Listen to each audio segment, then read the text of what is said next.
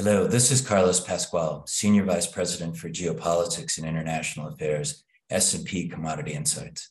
It is October 20th, 2022. Over the past 10 days, Russia has attacked the energy infrastructure of Ukraine. This has disabled at least 30% of the power infrastructure of the country. Today, we had an opportunity to speak with Energy Minister for Ukraine, Herman Halushchenko, to explain to us the impacts on the people of Ukraine and its economic infrastructure.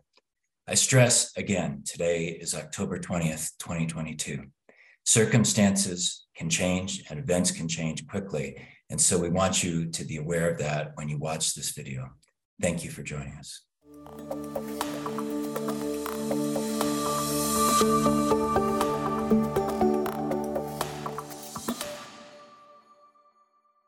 So this is Carlos Pascual, Senior Vice President for S&P Global Commodity Insights, and welcome to this version of CERAWeek Conversations. We have today an extraordinary opportunity to talk to a man at the center of global politics and global energy, Minister Herman Halushchenko, the Minister of Energy of Ukraine. Minister, what a pleasure to have you today. Hello, sir. I appreciate very much the time that you're taking to spend with us. It's an extraordinary time. Ukraine is in a state of war. There have been extensive attacks on Ukrainian infrastructure, on Ukrainian civilian sites throughout the country. And Minister, I wanted to begin with the human aspect of the story. What impact are these attacks having on the Ukrainian people? How is it affecting their resolve? In fact, that is the biggest attack on the energy from the beginning of the war. It started last Monday, and so it continues almost second week. Every day they shelling the energy infrastructure, and so we calculated that by today it's already something around missiles, drones, and artillery attacks was already done on energy infrastructure. Of course, that's influenced the possibility to supply electricity to our households, to supply electricity to our industry. And that's why, unfortunately, we had to make some kind of difficult and extraordinary decision as a restriction of supply to our people.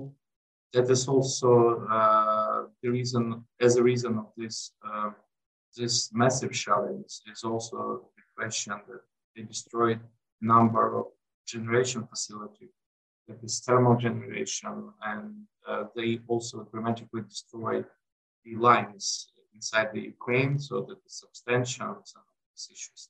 And of course, that's also influenced the possibility to supply electricity. What is important now that, of course, we repair very quickly. So even now, at that time we are speaking, so we are under a new attack, and so we just know the consequences in the nearest hour. Minister, the reports have been that 30% of the Ukrainian power generation has been affected by this. Can you help us understand how widespread have been the attacks within Ukraine, a large number of cities? How extensive is the damage as we look across the range of Ukrainian territory? This is true. So it's even probably a bit more than 30%. And of course, the most important issue is for us is to repair quickly and reconnect our consumers, reconnect from the other. From the other lines. So today, in fact, we, let's say, before even today, so every day, so we managed to do it even in the situation of 30%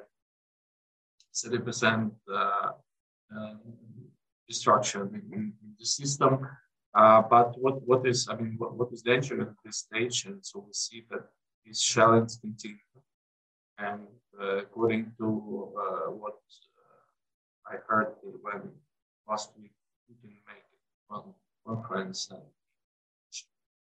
we are not reach all targets. So until reach our goals. But I mean, what the goals for them in this situation is, I think that's just to freeze Ukrainian people.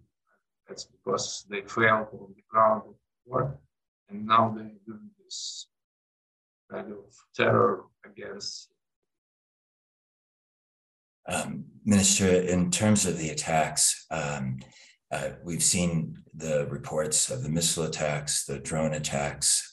One, if you can give us a sense of the combination, is it both that are affecting Ukraine right now, or is one or the other a principal problem? And secondly, what are they hitting? Is it principally transmission lines, transformers, power plants, so that we better have an understanding of the details of it?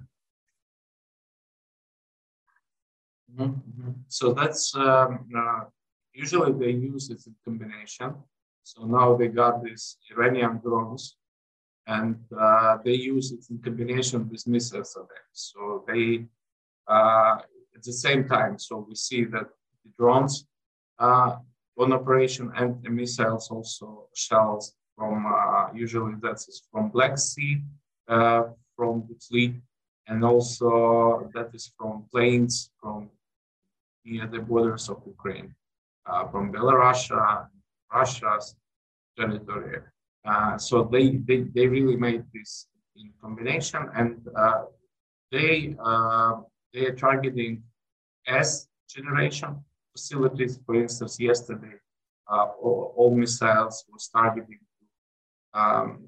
thermal plants. We're talking about 3 thermal plants in the western part of Ukraine, in the center. And also they, at the same time, by drones, they are trying to target the transmission system. And that really helps underscore the importance that Ukraine has placed on receiving air defense equipment from the United States, from Europe, from countries throughout the world. You had an extraordinary meeting last week, and on the part of NATO and the Ukraine Contact Group. Are you optimistic that air defense systems will be arriving soon? I hope. I see no decision now on this side, because otherwise we cannot protect our capacity. I mean, energy sector, especially energy sector, on these massive events. So that's what we really clear and ask. First days of war, we were talking that we need to protect the sky, to close the sky, or protect any kind of more efficient system of protection. And that is, of course, just one option. What already I see that we start receiving some more modern system, but question how long time it takes to ensure that our air is. And I'll say that we're recording this conversation on October 20th. So for those who listen to it, they have a sense of what the timing is, and they can put into perspective what the status might be at the point that they have an opportunity to see this discussion. But it really underscores, I think, the importance of timing and how critical that is for the Ukrainian people. And finally, maybe just go into the issue of Ukrainian industry and its ability to function in this context. Yeah, you're absolutely right. That is very important to maintain the system stable. One of the goals which we see in this massive challenge, they want to split our energy system on different areas, and probably it's the idea that when they split the system, or if they do this, I hope not. So we still maintain the stability of the system. But if it is splitted, it means that it's more easy to damage it. For instance, during the winter time when the temperature will be cold. Let's discuss, Mr. Minister, if we could, the gas situation, because it is so critical for Ukraine. It's critical for Europe as well. At this point, can you tell us about the status of the availability of gas in Ukraine from your own production, from storage, and any other supplies that you're able to get? We put from the first days of war, we make an order which ban the export local gas to Europe. I mean, the production, which the gas which was produced in Ukraine, now from the first days were stored in our storages. And in fact, that was the right decision. Now we see this help us to fill in the storages. But what is important also that of course we need some additional gas. We need the import of gas during the heating season. We do not need to put it in the storage, but we can need to use it in the pipe during the heating season to make a pressure. And that is in population something up to 2 BCM of gas, which we need to import from, let's say, December till March. And today, Minister, I think, first of all, it's important to just explain for the audience that Ukraine has one of the largest underground storage systems for natural gas in the world, which has been a huge asset for you. Your production today, domestically, you've managed to maintain it relatively well. Is this being done principally by Ukrainian companies?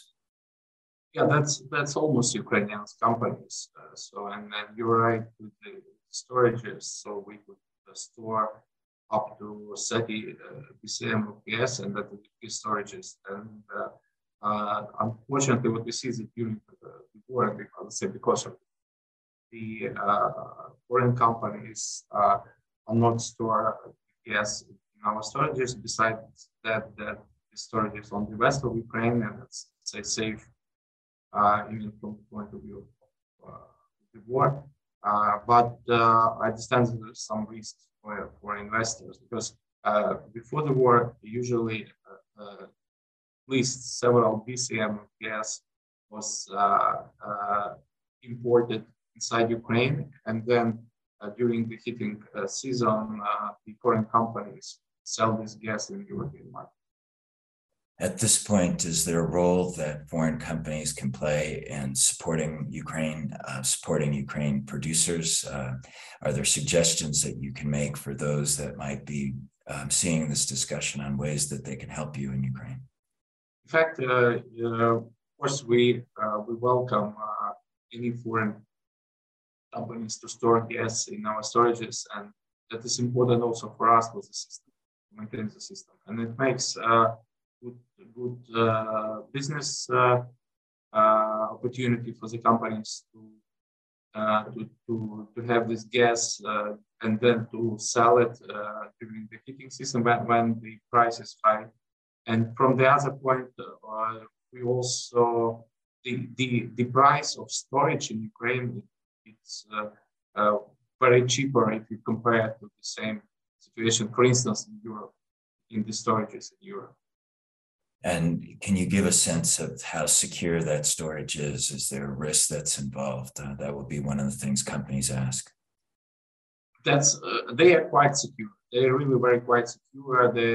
So we checked this before, and especially now during the war. So it looks like even any attempts to hit this infrastructure fail, because it's very, very difficult to reach the gas in this area. Let's turn to the Europe situation. At present, there still is Russian gas flowing through Ukraine to Europe, I think on the order of 40 to 45 million cubic meters a day. It's my understanding below the contracted amounts. What's your perspective of that continuing to flow as the war continues? That's a difficult question, really, because what we see, I mean, our contractual obligation is 1.9 million per day.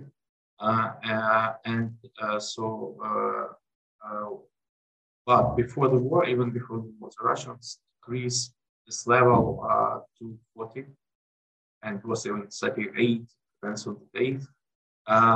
But the interesting thing that when the war started from night of 24th of February, they increased dramatically the volumes of gas transited through Ukraine to maximum level. And it looks like it was kind of, I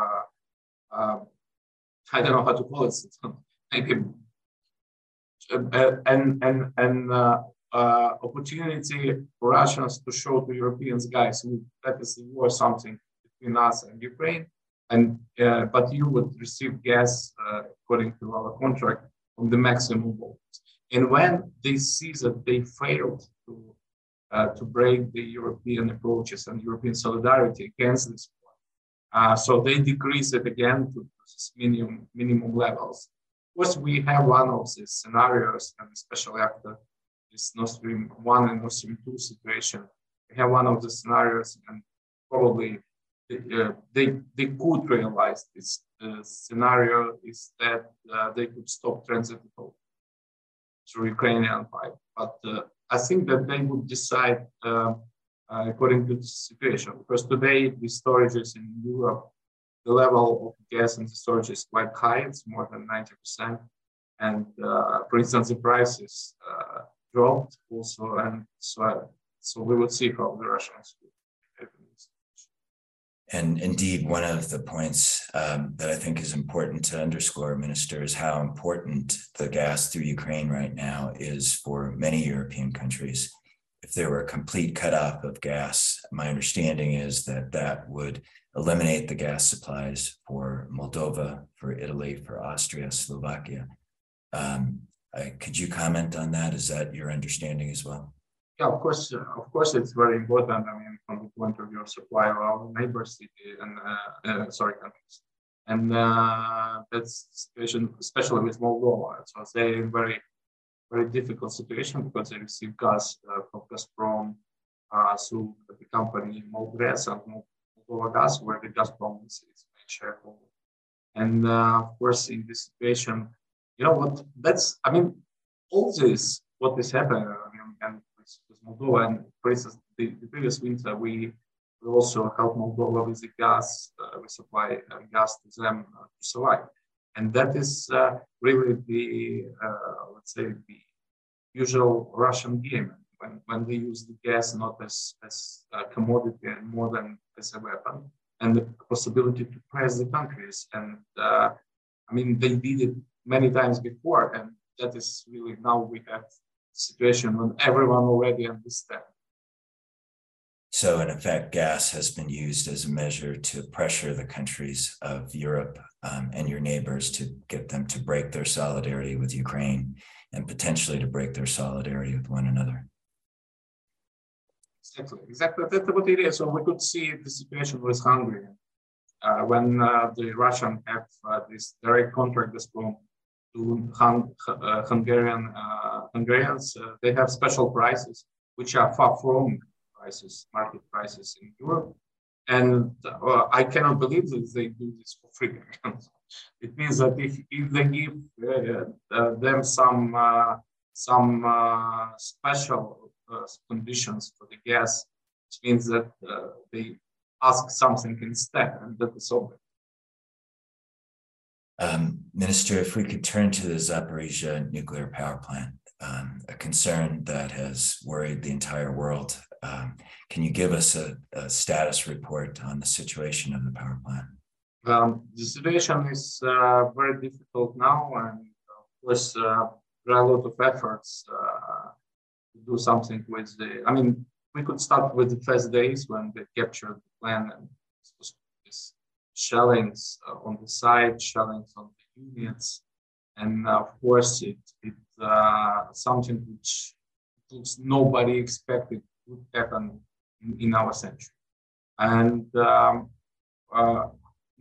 the EIA are trying to make some kind of agreement on natural bond, but it looks like we had another, well, maybe 5 or 6 meetings.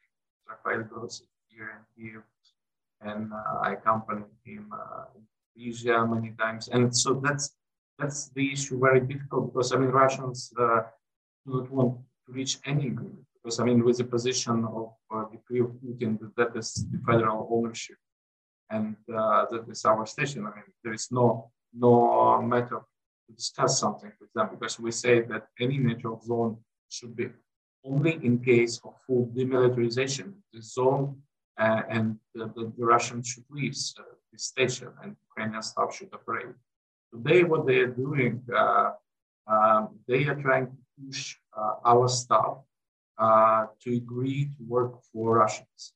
And unfortunately, they make tortures, they press people, and we already have every day we got information that some people disappear, nobody knows when, where, and it's like that is something crazy. It's what they are doing there just to push people to agree to work for Russians.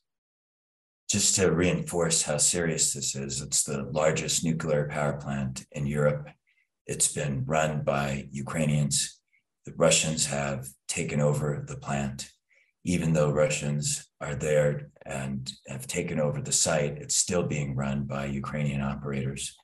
And there is Russian shelling at or around the plant itself, even though they have occupied that territory. It's an extraordinary situation. Ukraine's maintained its commitment to keep Ukrainian workers functioning there, and the Ukrainian workers are really at the center of the safety of the plant now, right? Yeah, you're right, and they're exhausted. You can imagine how difficult it is, and that is also, everyone understand that this is the people now, they are under pressure every day, exhausted physically and morally, and but they are responsible for nuclear safety. And that is also a very difficult issue, to just to the staff. And of course, they are doing a great job. I'm sure when after our victory, so we would find all these heroes, and so we would support them because they are really doing a great job, because already 3 times the NPP was in blackout because of this crazy sharings. When they break the lines in Ukraine energy system and station, and these people really managed to start operation of the diesel generators, and so they repair quickly these lines. So they really, that is heroic people. And just to reinforce, maintaining that electricity supply is critical to maintain the cooling system for the power plant. And so they have been truly heroes to prevent an explosion at the power plant itself. Minister, if I can ask you about agriculture, Ukraine is one of the leading agricultural producers in the world. Energy is critical to make agriculture work. Is it possible to get the adequate fuel supplies to Ukrainian producers this year as they begin their preparations for the winter crop? Yeah. Fortunately, we did it. It takes, of course, a lot of time. It was at least several months where we went involved in this supply of fuel from Europe, because before the war, we had a lot of percentage of import from Russia and Belarus, and diesel and gasoline. And of course, we lost all this after the war started. And it takes some time for us to make this logistical issue to supply fuel to Ukraine. But now everything is okay. So we have reserves. Everything is stable on this. Amidst all of the difficulties that you've been facing, there has been one very positive thing that's occurred that hasn't gotten very much attention around the world, but that you've been able to synchronize Ukraine's power system with that of Europe. Can you explain to people the importance of that measure? Of course, that's very important, and that's really was one of our goals, all our energy strategy. That was my goal when I started my career as a minister. And it was planned for 2023 and supposed to go through 2 isolated mode this year. One was in February, another in summer. And then next year we're supposed to synchronize with EU grids. What also interesting that the disconnection from Russian and Belarusian energy system was 4 hours before the war started. And maybe that's coincidence, but in fact, it helps us to survive, to maintain the energy system, we cut Russians and Belarusians and restrict them from possibilities to make any kind of terrorism in our grids. And that is was important. So of course, we will plan for 3 days of isolation, but then we understand that the war, we would never connect back. And it take us 21 days when our energy system was in isolated mode. And thanks to, I mean, that is really solidarity, European countries, UK, United States, was great support from US on this issue. And so we had like everyday discussion with my colleagues, and we managed to speed up this process. And on the 16th of March, we were synchronized. Technically for us, that is very important issue, because you know that any energy system which operate in isolated mode are very vulnerable. So in case we are connected, so it makes us more stability. And we see it right now, even during the challenge. That is one point, and that is the technical point. But from the other side, it gives us also possibility to trade electricity with EU. And for instance, before this massive challenge, we, even during the war, we export electricity to European countries. And it was like win-win situation. From one side, we received money to our energy system in Ukraine, because the financial stability was one it's a difficult question now due to the situation of war. And from the other side, the Europeans used Ukrainian electricity and save on Russian gas and oil. And I think that is one also of the reasons why they, and the Zaporizhzhia NPP was very important in this volumes of export. And I think that's one of the reasons that the Russian capture Zaporizhzhia, they black out the station. Now they're shelling infrastructure not to give us possibility to export electricity because of the situation. That is not only expression of transmission, but it's also expression of generation. I think, but that was really very important for us, and it shows that's important, especially in these heavy shellings. If you can put the power situation with Europe into the context of your broader ambitions, how does Ukraine see itself as a European state? In fact, of course, we need to, you know, what we discussed, we had a lot of drafts. Strategies, many in many spheres. I mean, especially in the energy, have many projects on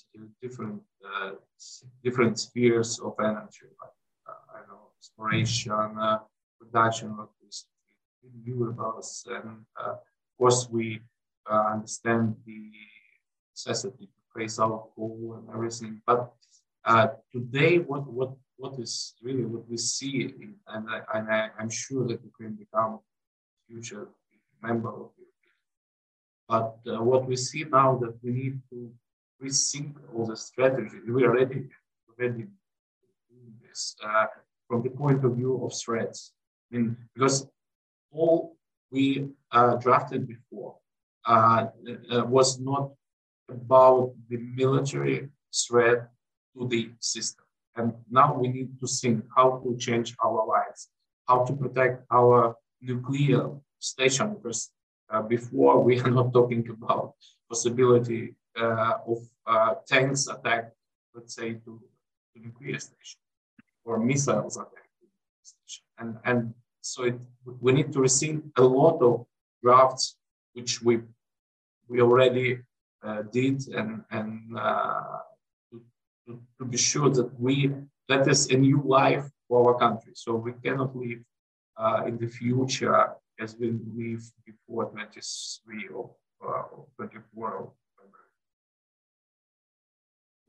Minister, one of the things that is clear from your conversation, your discussion, is that the energy sector, which is being attacked, it's a civilian set of structures.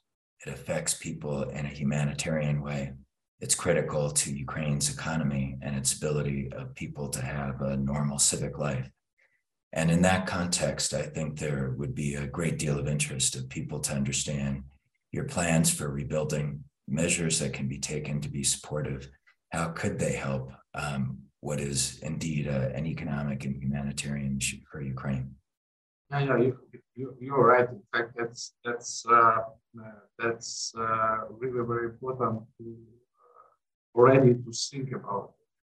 Yeah, and we say about that now we have, let's say, the process of fast recovery, and we need to do a lot of things when we are not thinking about, let's say, some modern technology. We need just to repair quickly as it is. I mean, supply electricity people, and that is a question of hours, days. But of course, we need to see, and we're already thinking on the big recovery. That is could be huge projects. For instance, we already. I'm really happy that even during the war, let's say Westinghouse comes to Ukraine, and we sign a number of very important agreements concerning the development of nuclear industry in Ukraine, and even during the war. So that's really very important. And what I say also to a lot of my partners and business also. That, of course, I understand that during the war, there are a lot of risks from the point of view of insurance, or, I mean, some possibilities just to send money, maybe not many people willing to do this. But what I suggest to our partners, I said, okay, look, if you are interested in participation in the great recovery of the Ukrainian energy system, which is a matter of time, that is only the matter of time. And if you want to participate in some of the projects, let's say it's renewables or whatever, what is important that today you could say that we are interested in this sphere or that sphere. We could think on some projects which we could prepare from the point of view of documentation, licensing, because usually, you know, that all investment projects in energy sector, it takes time for documentation, for permissions, and so on. That's quite a big road to come. And today, what we can do, so we could prepare everything. I mean, to get all necessary documentation, all permission, license, and to be ready to start concrete, I mean, investment the next day after our victory. So not to waste time after victory on documentation. But that's, I think, it's very important, and from point of view of any risks, it also not big investments, not big money. And if there are companies that are interested in coming into Ukraine, what is the best point of contact for them to follow up? In fact, we had departments in our ministry, so we could provide any necessary information. We have a special people responsible for this. They are in contact. They could provide any information. Then, in case, for instance, there is some interest to cooperate with some other companies like NaftaGas, Energoatom, or any companies, Ukrenergo. So we could provide the right guys who could coordinate all this work and would help with everything is needed. I mean, from the point of view of what I already mentioned. Minister, we know the extraordinary circumstances that Ukraine is in, that you are in today, the attacks on your cities, on the infrastructure of Ukraine, the power systems, and how it affects the survival of your people. We're extremely grateful for the time you've given us. I think one of the things that is underscored is that this is a critical moment for the humanitarian economic future of Ukraine. One in which the Ukrainian people have a great deal of resolve and where they are suffering today, but their resolution to be able to continue is going forward.